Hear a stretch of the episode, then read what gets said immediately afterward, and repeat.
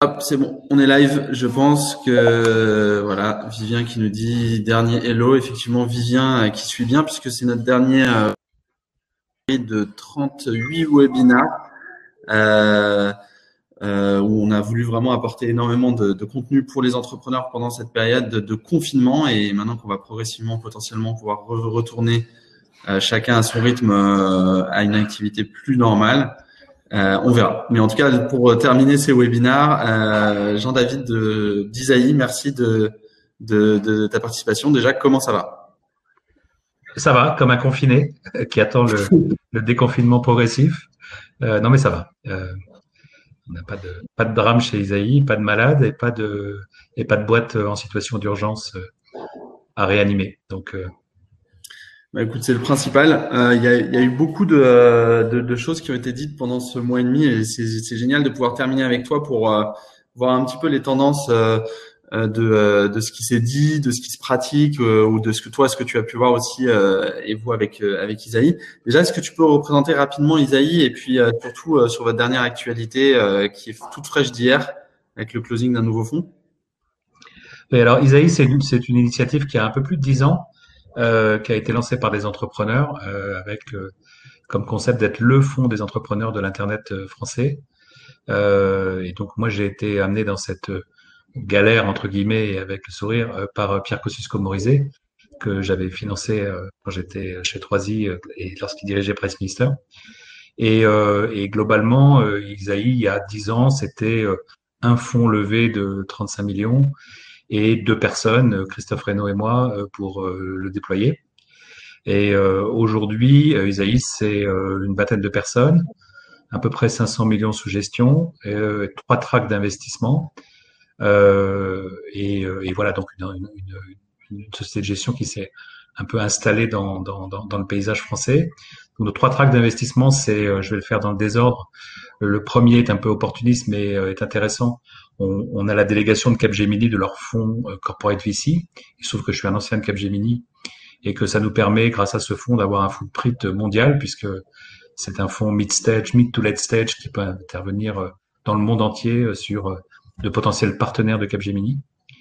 Euh, ensuite, on a un fonds de private equity qui s'appelle Isaïe Expansion. On a levé le fonds 1 en 2012-13 et on a levé le fonds 2 en 2018. Le fonds 2 fait 150 millions. Donc là, on fait des opérations de type euh, capital développement, euh, owner buyout, build-up euh, financing, euh, single asset secondary, enfin tout ce qui est private equity que les gens du, du venture connaissent pas forcément très bien. et puis on a un fonds early stage venture. Donc là, on en est au troisième fonds. Le premier faisait 35, le deuxième levé en 2015 fait 75 et hier on a annoncé le premier closing du troisième fonds qui le premier closing se fait à 90 millions et la taille finale du fonds sera située entre 100 et 120 euh, je ne sais pas encore dire exactement à quel niveau on va atterrir. Mais euh, voilà, donc c'est une très bonne nouvelle parce que c'est de l'argent frais qui a vocation à s'investir dans des nouveaux projets. On ne va pas financer le portefeuille existant avec un nouveau fonds. Euh, ben, en early stage, hein, notre sweet spot, c'est un tour de 1 à 5 millions dans lequel on met 1 à 3 en tant que leader dans une boîte qui n'a jamais accueilli de VC euh, et dans lequel ben, voilà, on, est, on est les premiers à investir comme on avait fait en 2010 dans Blablacar ou dans Evaneos ou des boîtes comme ça, qui étaient les, premières euh, entreprises dans lesquelles on a investi il y a 10 ans. Ok, bah bravo euh, d'avoir clôturé. Tu me disais que euh, tu étais agréablement surpris de, pouvoir avoir la, confiance de tout, quasiment tous les souscripteurs du fonds. Euh, il y a quand même cette inquiétude latente dans le marché de ne pas avoir de, d'avoir de, remise en cause de capital call ou euh, dans le futur ou des closings plus compliqués ces prochains mois. Est-ce que c'est une bonne nouvelle globale de voir que des souscripteurs, et si tu peux partager peut-être qui sont-ils, euh, est-ce que c'est des corpos ou autres, ben, souscrivent et respectent leur engagement? Alors écoute, nous on a lancé la levée de ce fonds fin novembre, début décembre on, a essentiellement parlé à nos, existants, à nos souscripteurs existants, un petit peu à des, nouveaux souscripteurs potentiels. D'ailleurs, quelques-uns nous ont rejoint dès ce premier closing. Euh, en gros, si tu simplifies, tu as 20% de l'argent qui est dans les fonds Isaïe qui vient de l'équipe Isaïe, y compris les cofondateurs, donc y compris euh, Geoffroy Roux Bézieux, euh, Pierre Kosciusko, Stéphane Trépose. Euh, donc à peu près 20% qui est, géré, qui est l'argent de l'équipe Isaïe. Après, 40% qui vient d'entrepreneurs de la tech, Donc ça, c'est une centaine de, fondateurs de boîtes qui mettent un ticket dans Isaïe, les tickets allant de, de 100 000 à, à 2 millions.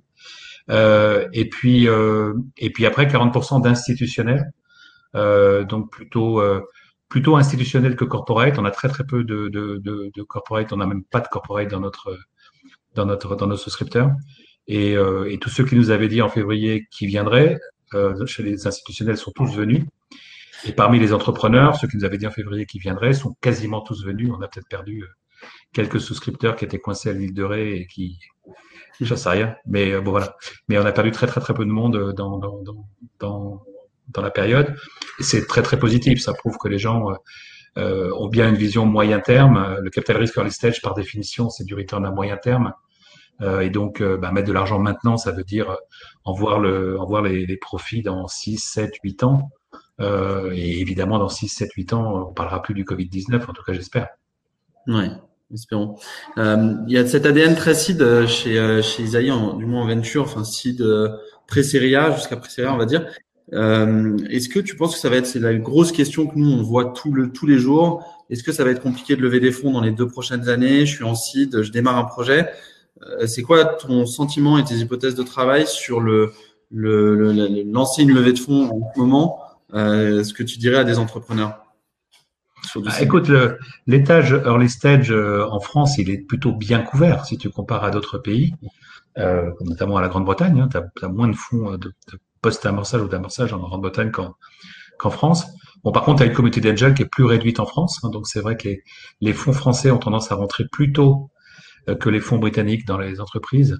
Euh, et il y a eu plutôt une offre qui, était, qui, s'est largement euh, enrichie ces dix dernières années. Alors après, tout va dépendre de, de des levées de fonds des, des acteurs. Hein. Si je suis, j'ai un fonds early stage qui est en quatrième année de période d'investissement, c'est clair, j'arrête de faire des deals et je m'occupe de mon portefeuille. Si par contre j'ai levé le fonds l'année dernière ou maintenant, euh, ben, évidemment, je vais faire des nouveaux deals.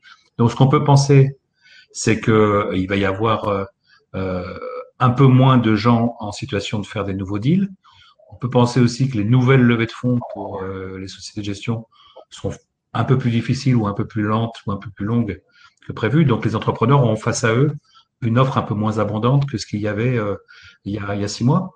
Euh, maintenant, il y a quand même des, gens pour baquer des, des, histoires.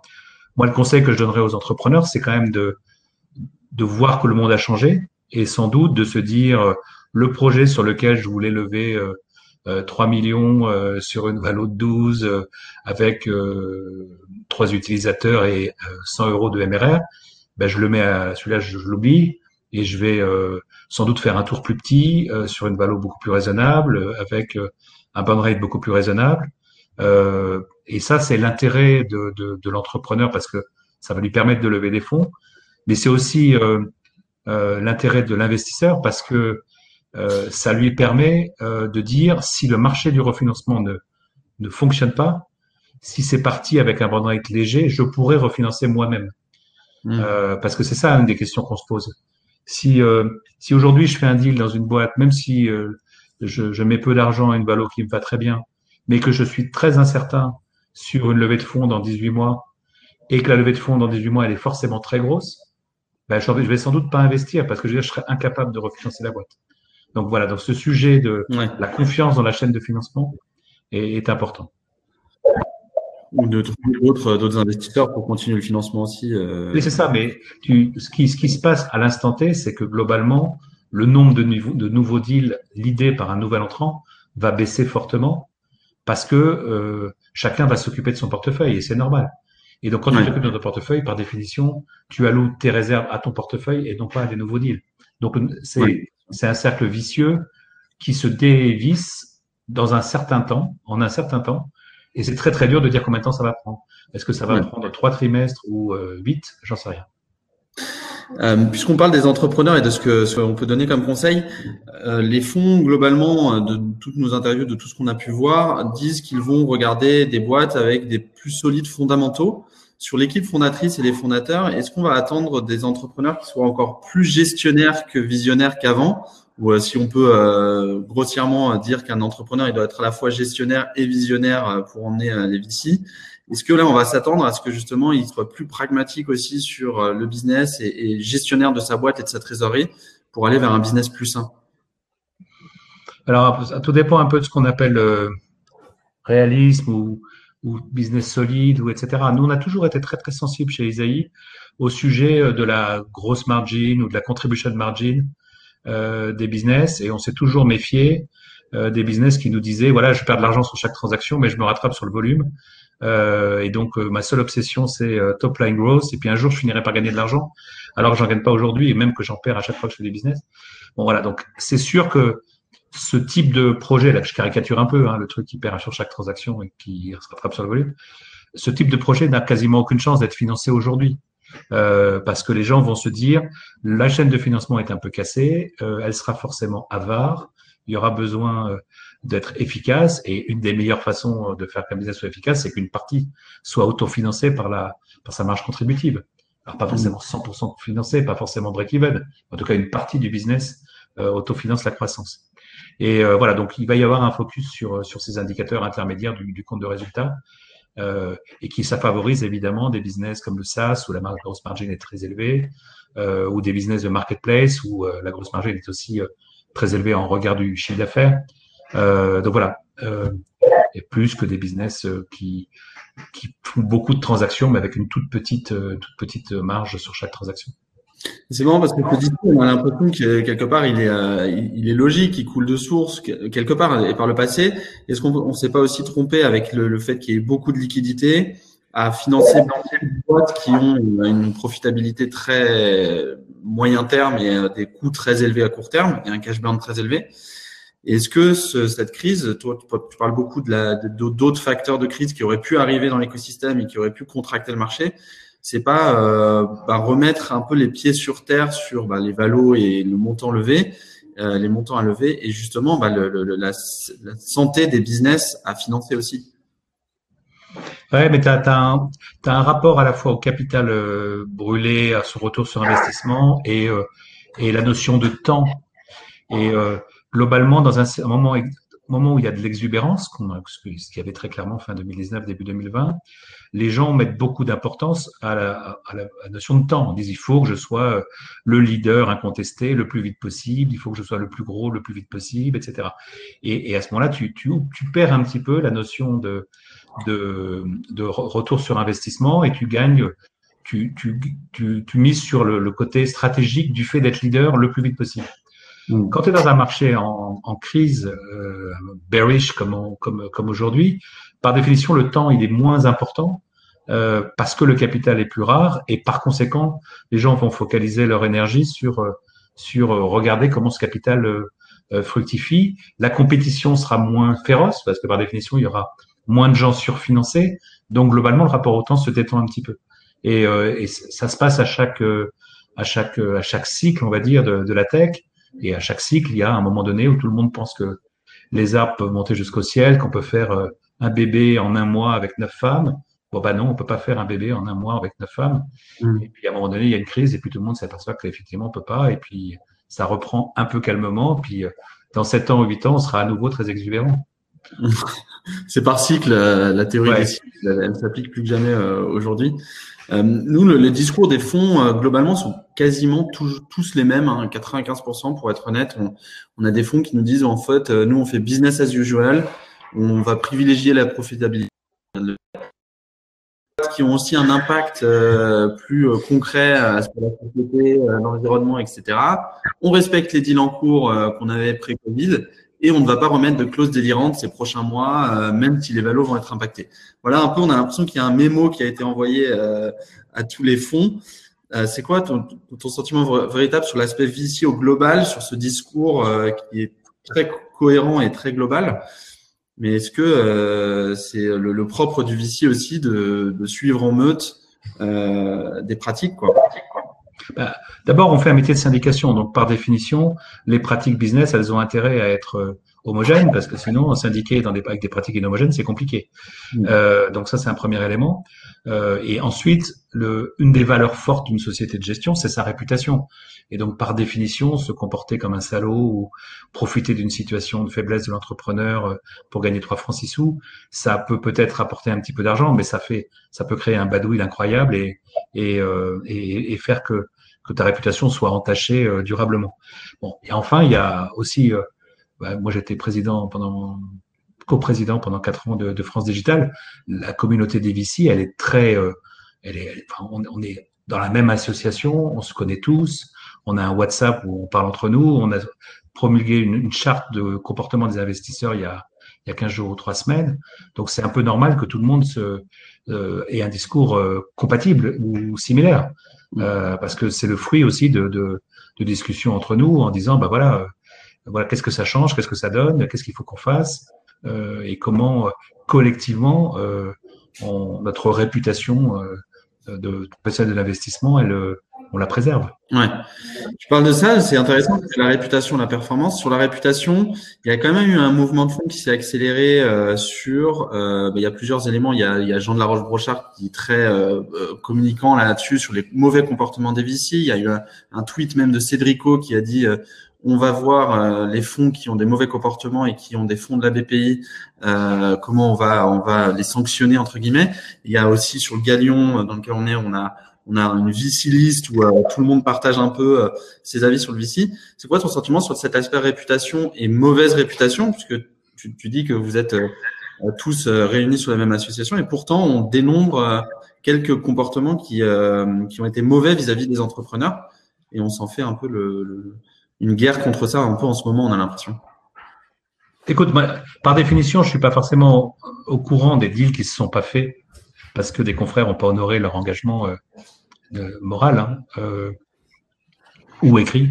Euh, je, on n'est pas au courant parce que les deals qui ont été annoncés, par définition, c'est des deals qui sont allés au bout et qui, a priori, ont été faits dans les termes euh, qui étaient prévus. En tout cas, c'est nous, on a annoncé un deal au mois de au mois d'avril euh, et c'est un deal qu'on a fait avec euh, AXA Venture Partner et, Orange Digital Venture exactement dans les termes qui avaient été signés en janvier-février. Quoi. Donc, donc, voilà. Donc, j'ai pas forcément. Il y a quelques cas dont j'ai entendu parler où où il y a eu des gens qui ont fait défaut, euh, ou des gens qui ont dit il faut renégocier. Euh, Est-ce que c'est complètement anormal que ça arrive? Tout dépend vraiment de à quel niveau d'engagement tu étais formellement, et tout dépend aussi de, de de, de, ce qui s'est passé pour l'entreprise.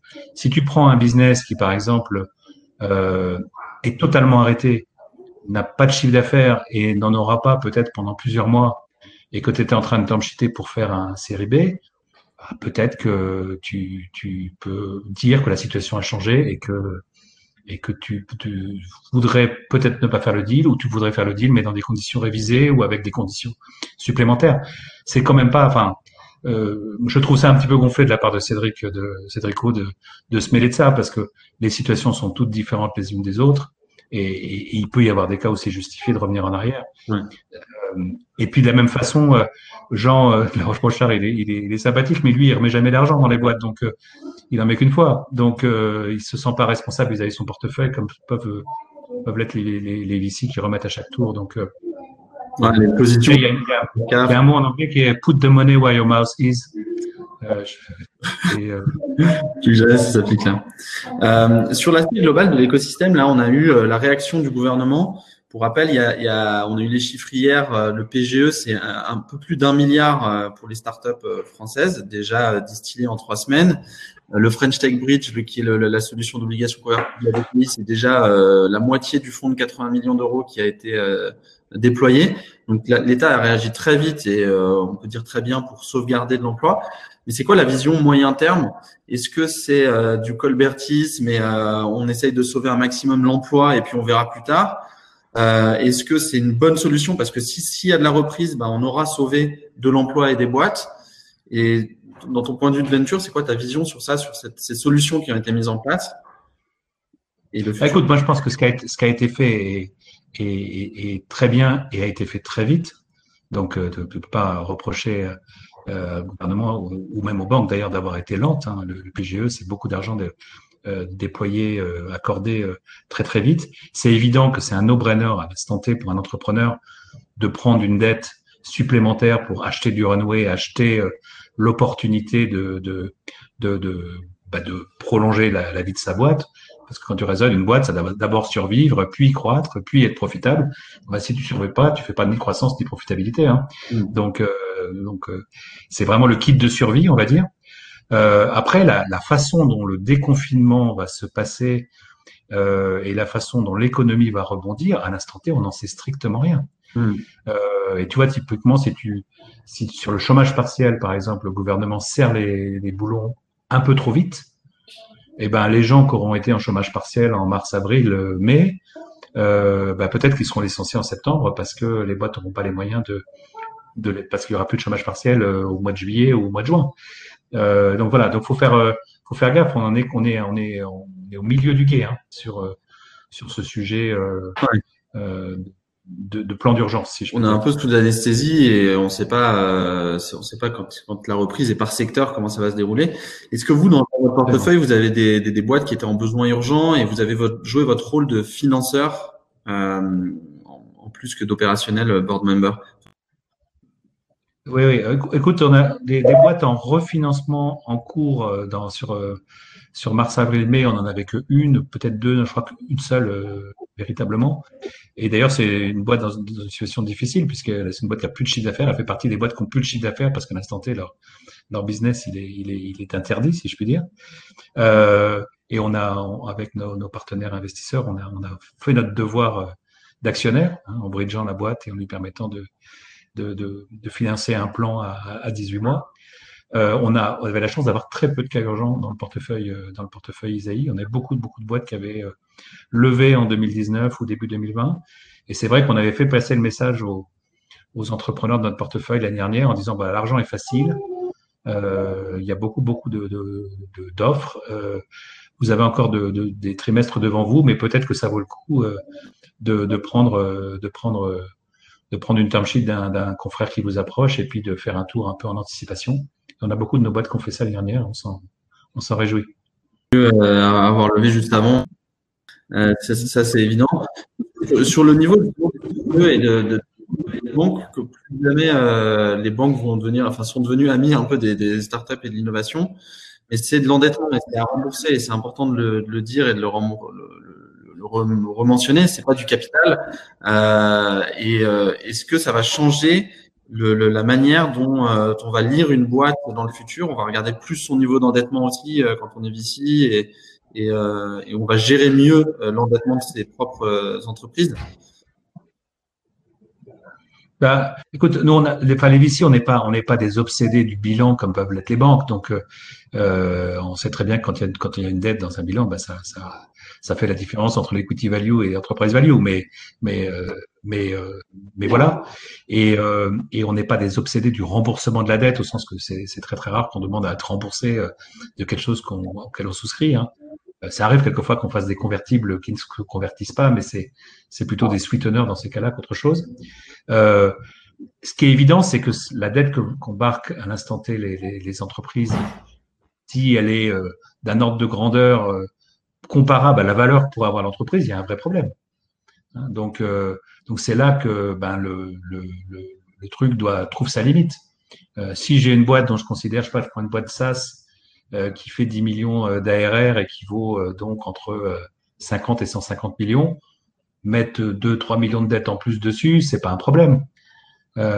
si par contre je mets 2-3 millions de, dettes sur une boîte qui fait 10 000 de MRR, il y a un problème. Bon, voilà.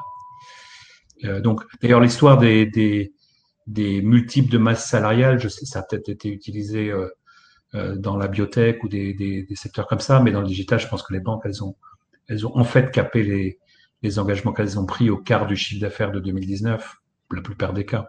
Et donc, on voit bien qu'il y a cette notion de ratio entre dette et valeur d'entreprise. Ouais, complètement, complètement. C'est plus ce qui a été privilégié au début, c'était les deux fois de la masse salariale, et puis après, au fur et à mesure des jours passants, les comités bancaires ont plus euh, pris le critère euh, euh, logique hein, de la masse.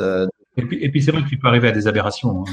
Alors il y en a aussi, euh, il y a aussi des aberrations dans les deux sens. C'est-à-dire que c'est pour ça que c'est assez disparate. C'est-à-dire qu'il y a des entreprises qui ont et qui ont du mal, voire n'ont pas eu de PGE. Et il y a des entreprises plutôt risquées qui ont eu des PGE dans des conditions euh, assez simple. Bon, ça, c'est le fait que ce soit distillé par des, euh, des, agences des réseaux hétérogènes. Des réseaux très hétérogènes, exactement.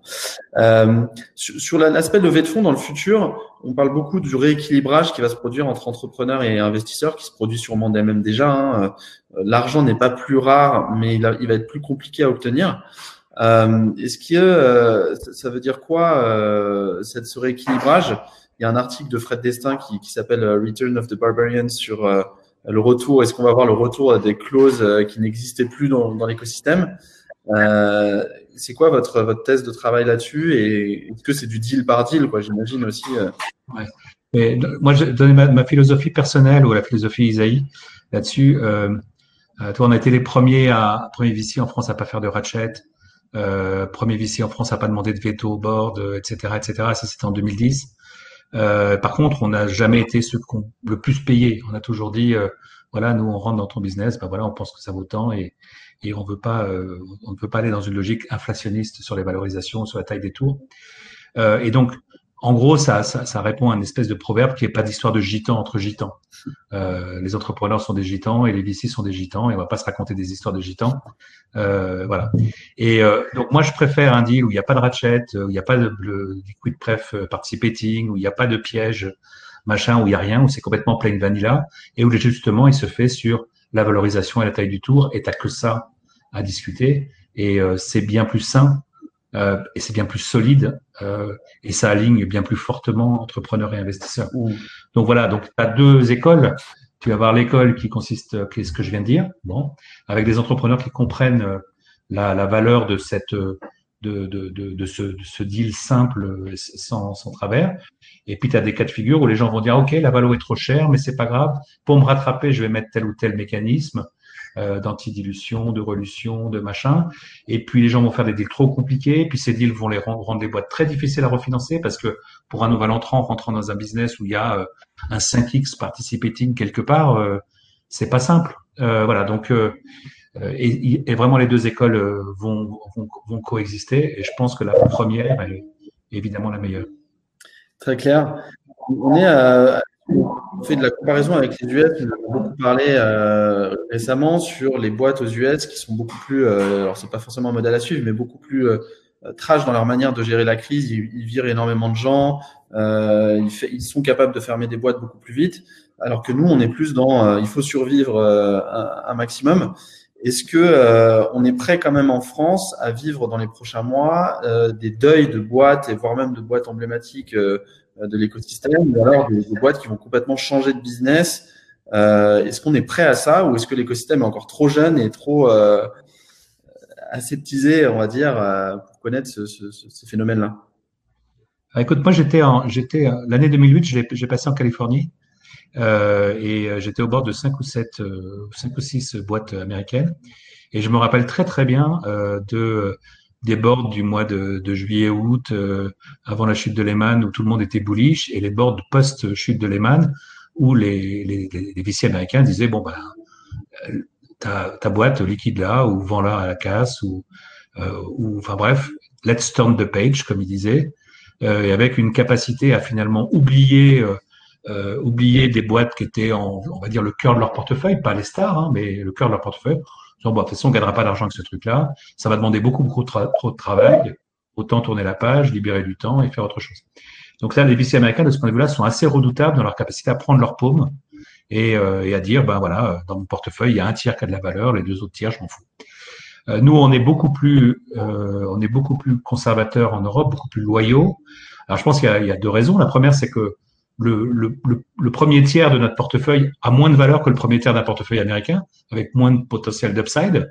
Donc, on est obligé de faire une performance sur, sur un nombre d'actifs dans chaque fonds plus importante, parce qu'on sort pas des, des, des, des, des décacornes euh, comme ça tous les jours. Il y en a même jamais qui sont sortis euh, euh, pour l'instant de, de, de portefeuille français. Et puis ensuite, il y a aussi cette logique un petit peu de, de, de loyauté humaine, où on se dit, où on a tendance à vouloir préserver l'existant, préserver euh, l'historique euh, par rapport aux Américains qui sont un peu des pionniers, qui sont un peu dans une logique plus terre brûlée. Euh, voilà, donc les cultures sont différentes. Maintenant, très très clairement, les boîtes qui sont parties sur des, burn rates très importants, avec une base d'investisseurs de, qui n'ont pas forcément les poches super profondes euh, et qui étaient dans une logique on va aller chercher un très très gros chèque d'un fonds international, etc., etc. Des boîtes qui ne s'ajustent pas par rapport à cette stratégie pourraient avoir de, grosses difficultés. Parce que même si les existants sont de bonne composition, s'ils peuvent pas, ils peuvent pas. Hein. Euh, euh, si tu as deux petits fonds français qui sont investisseurs dans une boîte qui brûle un million par mois, ils peuvent pas la refinancer. C'est pas possible. Ils n'ont pas les moyens. Ouais. La chaîne. Euh, donc voilà. Donc, euh, donc, on peut voir, on peut avoir, on, on, va voir des boîtes se restructurer, baisser leur bonne rate. Ça c'est sans doute ce qui va se passer pour les gens les plus raisonnables. Puis on va voir des gens qui vont peut-être jouer un peu à la roulette en disant je mise tout sur le rouge. Et puis c'est le noir qui va sortir. Et puis on est encore euh, au, doigt mouillé aussi, il y a des questions que j'intégrerai dans mes questions. Vous en faites pas, euh, n'hésitez pas à poser vos questions. On a, on a le, on a beaucoup parlé aussi. Euh, enfin, toi, beaucoup parlé chez Isaïe. Vous parlez beaucoup de du rôle d'investisseur et euh, la différenciation avec le rôle de, de, board member, justement avec ces casquettes qui doivent changer.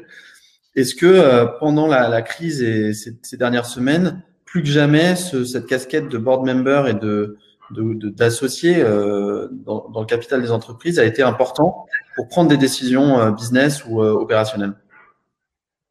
Oui, il y, a une confusion dans l'écosystème français entre le rôle d'un représentant de l'investisseur au board et le fait d'être actionnaire d'une entreprise. Et je le rappelle pour ceux qui ne le savent pas, mais lorsqu'on est assis dans, le, board d'une entreprise, dans siège au conseil d'administration, en tant qu'administrateur, au moment où on a mis cette casquette, on doit agir dans l'intérêt de l'entreprise et pas dans l'intérêt de la personne qu'on représente. Et évidemment, il peut y avoir des situations euh, de conflit d'intérêt. Euh, si je prends un exemple, imaginons euh, que je sois représentant d'Isaïe dans une boîte, qu'Isaïe n'a plus d'argent à remettre dans cette boîte, et que le tour de table qui est discuté, c'est un tour de table qui punit très très fortement euh, les, les actionnaires qui ne peuvent pas remettre. Bah, globalement, en tant qu'administrateur, je dois voter pour cette augmentation de capital parce que c'est la boîte ne va pas se refinancer. Euh, si elle ne se refinance pas, elle, doit être liquidée. Euh, à l'envers, c'est totalement au, détriment d'Isaïe ce que je vote. Euh, si, si effectivement Isaïe ne peut pas remettre et, et, Isaïe doit être puni dans ce tour de table. Donc, il existe bien une différence entre le poste d'administrateur et le poste d'investisseur. Et je dois dire que mes confrères ici français, souvent, ont un peu tendance à, à, à confondre réunion d'actionnaires et, et réunion du conseil d'administration. Et dans les bords où je suis, moi, je fais la police par rapport à ça. Et, euh, et je dis aux gens, non, je suis désolé, là, c'est pas une discussion de board, c'est une discussion d'actionnaire. On peut fermer le board et faire une, un shareholder meeting, mais c'est pas le même meeting. Mm. Euh, et vous devez, vous, euh, en tant qu'administrateur, vous, pré ben, vous préoccuper avant tout de l'intérêt social de l'entreprise. Et donc là, pendant la crise, il y a eu des, est-ce qu'il y a eu des exemples de, de, de boards qui ont été, ben, on va pas penser aux performances du fonds, mais on va penser à, à sauver le business et à réfléchir au business? Dans, la situation d'urgence dans laquelle, euh, et puis surtout d'imprévu dans laquelle on était, le, le sujet, il a été vraiment euh, de qu'est-ce qu'il faut faire d'abord pour survivre? Encore une fois, je reviens sur la, pyramide de Maslow. Hein. Euh, qu'est-ce qui fait que qu'est-ce qui fait que au début 2021, euh, je suis encore là? Et, donc voilà. Et, les, board members expérimentés, on va dire, avec un peu de, Paco comme moi, ayant vécu les différentes crises, etc. Euh, ce, dont on a fait, enfin, ce qu'on a dû faire, c'est faire, prendre conscience aux entrepreneurs que certes, c'est bien d'être optimiste, mais le pire est toujours prévisible. C'est, un, petit peu ça qui, qui décrit la situation actuelle. C'est-à-dire, en gros, je dois faire un espèce de worst case. Dans ce worst case, je dois encore être vivant début 2021. Et si euh, la situation réelle est meilleure que le worst case euh, dans trois mois, bah, tant mieux, mille fois tant mieux. Mais euh, je ne peux pas me permettre de faire un, un, best case et de jouer la vie de la boîte en pensant que ce que j'aimerais qu'il se passe se passe euh, parce que je suis incapable de prédire l'avenir. Aujourd'hui, je connais pas une boîte dont le forecast H2 2020 veut dire quelque chose. Mm. en tout cas, il y a un écart type, une volatilité énorme. Mm. C'est, euh, on a pas mal de questions là-dessus. Je vais les intégrer puisque y a, y a, on fonctionne beaucoup depuis ces dernières années avec des rôles modèles, des champions. Là, on a le, Next 120, euh, le, le, CAC 40 Startup, etc. On a, on a beaucoup fonctionné sur les, les, modèles de licorne. Les boîtes emblématiques aux US qui sont impactées comme Airbnb, euh, on en parle beaucoup. Euh, a pris beaucoup de dettes, etc. Nous ont, eu fait le choix l'année dernière de pas être en IPO et, et sont, sont endettés aujourd'hui et ont du mal à relever. En France, on a des, boîtes emblématiques, dont tu as cité Blablacar, euh, sur des domaines très touchés. En plus, tu as cité aussi Evaneos, euh, des secteurs très touchés en ce moment. Et quoi justement votre, euh, enfin votre rôle dans cette période-là pour des boîtes aussi emblématiques euh, dans la French Tech, sans savoir ce qui va se passer les prochains mois? Alors, je peux pas répondre pour Evaneos parce qu'on est sorti nous d'Evaneos en 2018. donc j'en ai plus au bord et donc j'ai pas de visibilité. même si j'ai entendu Eric la bonne arrière parler de euh, parler euh, dans un podcast là récemment, mais je, je suis pas au bord, donc euh, on n'est pas au bord, donc j'ai pas d'infos d'insider. sur Blablacar, c'est clair, on est dans une situation où heureusement la boîte a beaucoup beaucoup de cash sur son bilan, mais elle fait son chiffre d'affaires, il est tombé à zéro brutalement, et c'est vrai sur les bus, et c'est vrai sur le, covoiturage. Et on a de, on, on, espère que à un moment donné, on pourra refaire du covoiturage longue distance et à nouveau mettre des bus sur sur la route. Ce moment, on le connaît pas encore très très bien. Euh, le rythme avec lequel ça va reprendre, euh, c'est très difficile à prédire. Euh, et donc, ben, la boîte, elle utilise le chômage partiel aujourd'hui, parce qu'elle a une activité qui est globalement interdite, hein, pour simplifier. et puis, elle, a gardé quand même ses équipes tech actives, parce que ça permet ben, de regagner un peu de temps sur la roadmap, qui est très pleine. Quand tu es une boîte de, de, de ce type-là, présente dans 21 pays, tu toujours ta roadmap, tu cours toujours après ta roadmap. et puis, et puis voilà, puis on espère que ça va redémarrer euh, dans pas trop longtemps. Euh, bon, encore une fois, on n'est pas du tout en levée de fonds, on a beaucoup d'argent euh, sur le sur le compte en banque et, et on a une, grosse partie de nos dépenses, notamment marketing, d'acquisition, euh, qui peuvent être coupées du jour au lendemain. Donc voilà, donc il n'y a pas péril en la demeure. Mais c'est vrai que c'est quand même une situation incroyable de passer de, à zéro de chiffre d'affaires brutalement. Ouais pour une boîte de 500 personnes. Et d'ailleurs, est-ce que c'est toi la première fois que tu fais ce métier sans vraiment savoir ce qui va se passer? Parce que grosso modo, personne ne sait, même les plus grands futurologues, économistes, etc., ne savent ce qui va se passer, la reprise et l'impact moyen terme ou long terme de la, de la crise. Euh, pas que d'ailleurs économique, hein, même sanitaire sur les pratiques, les usages. Euh, ce matin, j'étais en téléphone avec euh, des investisseurs. On prenait la comparaison de avant le 11 septembre, après le 11 septembre, où nos pratiques pour prendre l'avion ont changé. Euh, on prend des petits dentifrices et, euh, et notre sac pour faire le voyage et on, on, passe des milliers de portiques de sécurité. là, le, la pratique sanitaire va faire changer nos comportements et on ne sait pas comment. Et comment on fait ce métier du coup sans avoir euh, un sentiment euh, ou une, grosse tendance de fond sur ce qui peut se passer ou, faire des, paris quoi. Alors d'abord quand tu es dans quand es dans une quand es déjà actionnaire des boîtes, tu es, en solidarité avec les boîtes et tu tu, tu fais euh, tout ce que tu peux faire pour essayer de sortir vivant de cette situation.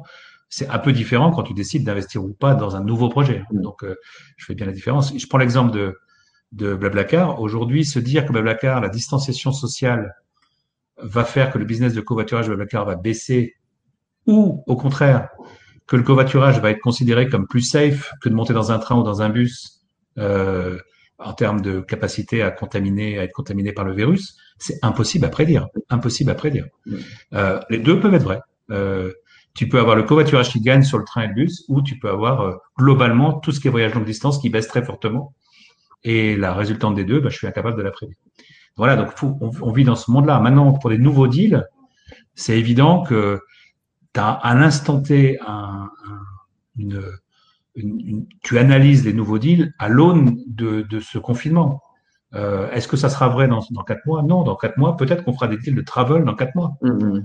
Parce que dans des marchés immenses comme le travel, euh, trouver une petite niche sur laquelle tu peux faire un business euh, qui est très disruptif, c'est sans doute un très bon moment pour le faire, alors que tous les grands acteurs sont pas bien, euh, que l'industrie est un peu révolutionnée, que euh, etc. Donc voilà, donc un VC c'est avant tout foncièrement opportuniste. Hein, c'est je vois des opportunités, au moment où je les vois, je les analyse. je fais mon analyse, elle peut être fausse, elle peut être bonne, elle peut, ça c'est évidemment c'est c'est difficile de le savoir, on le sait que plus tard. Mais à un moment donné, tu vois une opportunité, tu te convaincs sur cette opportunité, tu achètes l'opportunité mm.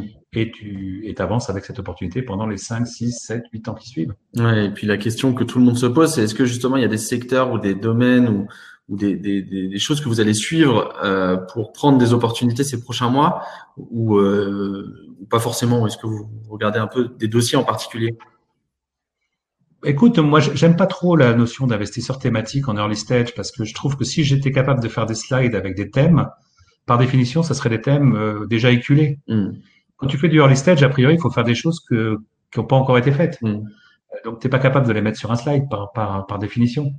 Euh, donc, euh, si tu fais du late stage et que tu es un fonds mondial, oui, tu peux, définir, tu peux définir des thématiques, tu peux dire, voilà, je suis très intéressé par euh, la, le e-learning et je vais regarder les plus belles boîtes du e-learning euh, dans le monde et puis je vais investir dans les plus belles. Bon, si tu fais du early stage, si tu dis e-learning, c'est peut-être idiot euh, de faire du e-learning maintenant. Peut-être qu'il existe par contre une nouvelle forme de e quelque chose euh, qui va être inventée par des entrepreneurs et qui va et qu'il faut financer maintenant. Voilà, donc je préfère rester vraiment dans cette logique très opportuniste euh, et laisser les, les, entrepreneurs nous surprendre avec des, des, des, histoires nouvelles. Maintenant, sur les business models, par contre, là, on n'est plus, nous, on est chez Isaïe beaucoup plus disciplinés. Euh, on aime, il y a des business models qu'on connaît bien, le SaaS, le marketplace, et c'est vrai qu'on fait beaucoup de deals ces modèles-là, parce que ça permet d'apprécier justement euh, du point d'un point de vue financier euh, le besoin de capital, le, le, les indicateurs qui doivent être suivis, euh, la façon de petit à petit révéler une ambition, euh, et donc, on, préfère investir dans des choses qui nous surprennent, sauf le business model, on va dire. Très intéressant. Donc, je vais prendre les questions après. J'ai juste une, dernière question pour euh, des, des, euh, des retours qu'on nous fait aussi. Nous a fait sur le fait qu'on a été, euh, c'est un écosystème jeune et il y a eu énormément d'entrepreneurs et de, de, de, de, projets qui sont lancés ces dernières années, de capitaux qui sont arrivés mais on a l'impression qu'on a été trop materné. Il y a même des comparaisons qui sont faites entre les entrepreneurs français seraient des labradors par rapport aux entrepreneurs qui seraient plutôt des cafards. Et après des crises, c'est comme une, une, bombe nucléaire. Les cafards survivent et, et les gros animaux meurent.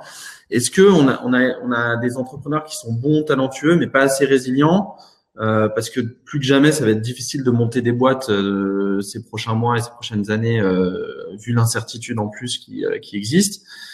C'est quoi ton, ton avis là-dessus sur le global? Écoute, moi, quand, euh, quand j'évalue une équipe, et notamment le, le, CEO, qui est en général l'interlocuteur privilégié de, de, du VC et qui est donc euh, les personnes avec qui as envie, tu, tu, tu vas bosser euh, durablement, euh, je regarde soit l'expérience, s'il y en a, soit la capacité d'apprentissage, euh, si s'il n'y a pas d'expérience.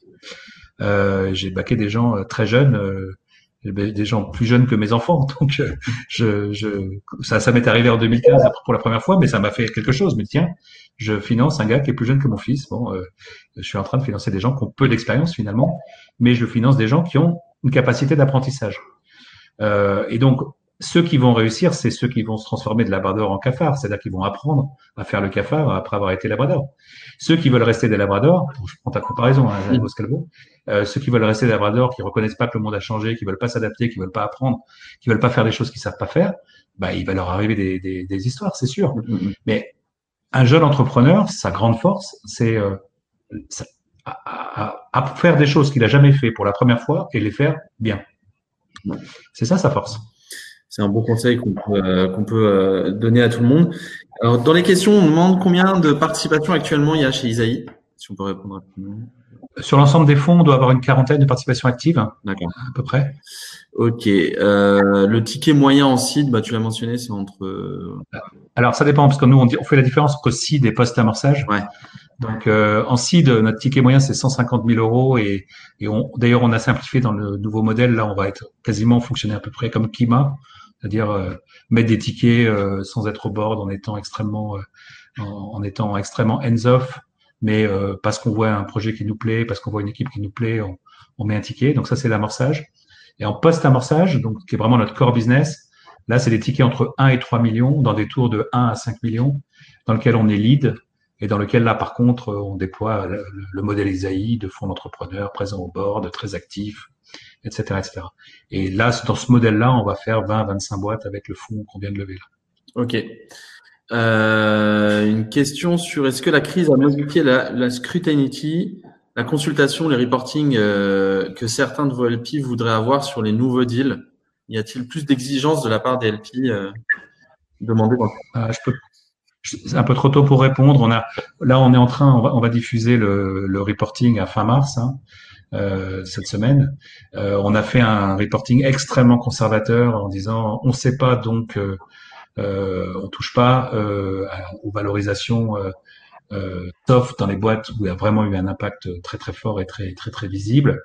Euh, on, a pris date avec nos LP pour que le reporting de fin juin, lui par contre, soit plus analytique, plus bottom-up. Mais euh, je ne aujourd'hui la meilleure réponse quand on me demande euh, comment est impacté la valeur de, de départ de fonds Isaïe, ben je dis la réponse est je sais pas. Okay. Sans doute pas à la hausse, Ouais. Mais de combien à la baisse, je sais pas. D'accord. Très clair. Est-ce que euh, vous investissez à l'étranger avec Isaïe? Alors, on, on, investit à l'étranger. Alors, avec le fonds qu'on gère pour Capgemini, on investit dans le monde entier. Euh, avec notre fonds Early Stage Venture, on investit dans le monde entier, mais sur des fondateurs français. Donc, on peut très bien faire des boîtes new-yorkaises euh, avec des fondateurs français. Euh, et avec notre fonds Private Equity, on est pour l'instant, on n'a fait que des boîtes françaises, mais on est ouvert à faire des boîtes espagnoles, des boîtes belges, des boîtes suisses, des boîtes italiennes. Euh, et d'ailleurs, on a fait quelques, on a regardé quelques dossiers dans les pays limitrophes. Ok. Une, euh, dernière question du public. Après, j'en ai une dernière pour toi. Le, le VC est un secteur. Est-ce qu'on va euh, recruter des, analystes, des juniors euh, dans le VC euh, ces prochains mois et, est-ce que c'est un secteur porteur pour, pour postuler? C'est beaucoup une question pour nous. Ah, tu, tu peux penser qu'il va plutôt y avoir une, un petit cure d'amaigrissement des équipes, hein, parce qu'il y a des gens qui vont avoir du mal à lever. Et donc, si tu as du mal à lever, tu as du mal à avoir des frais de gestion. Si tu n'as pas de frais de gestion, tu peux pas payer ton équipe. Donc, euh, donc globalement, on peut penser que ça, ça, sera beaucoup plus difficile de trouver un job que ça l'était il y a, il y a six mois. Euh, nous, on a, on a un ou deux postes ouverts chez, chez Isaïe. Euh, et vu qu'on a levé, effectivement, on a, on a les, les, moyens de prendre des gens en, CDI.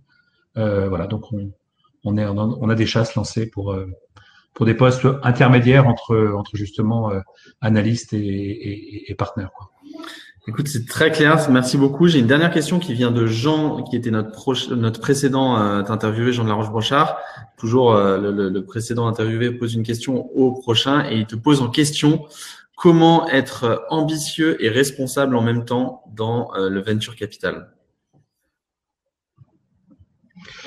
Écoute, euh, moi, mon, proverbe euh, préféré euh, dans, ce métier, c'est hâte-toi lentement. et donc, je, Thierry Roland disait ne pas confondre vitesse et précipitation. Je sais pas si vous vous rappelez dans, les matchs de foot. Bon, bah, c'est un peu pareil. pareil. croire qu'on peut faire des succès plus vite que la musique, c'est c'est une grosse erreur. En fait, les grands succès se construisent dans la durée. Et les boîtes a, dont on a l'impression qu'elles ont eu un succès instantané, en fait, ça n'a pas du tout été instantané.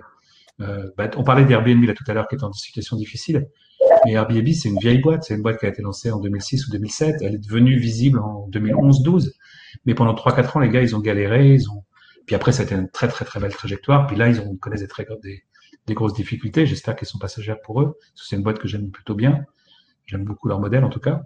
Euh, et euh, voilà, donc les choses se font en fait dans la durée. Et, euh, et le rapport au temps, il est extrêmement important. D'avoir un bon rapport au temps. Et prendre son temps pour bien faire les choses, pour construire des choses solides, ça permet ensuite d'être ambitieux. Et voilà, donc moi, mon, mon ma réponse à ça, c'est festina lente, comme on dit en latin. Les, les Américains disent go slow to go fast. Ouais, une, bonne maxime. Euh, super, merci, merci pour tout, Jean-David. Comment on rentre en contact avec Isaïe ou toi, ou si on a un projet euh, qu'on veut? Ah, ben, mon email est en clair sur mon compte Twitter, c'est jdc.tisaï.fr.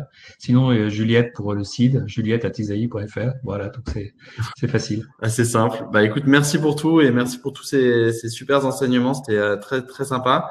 Et puis, il ne reste plus qu'à remercier tous les auditeurs et auditrices euh, de ces webinaires pour bah, vous souhaiter bon courage pour le mois de mai et les, les prochains mois dans ce fabuleux écosystème.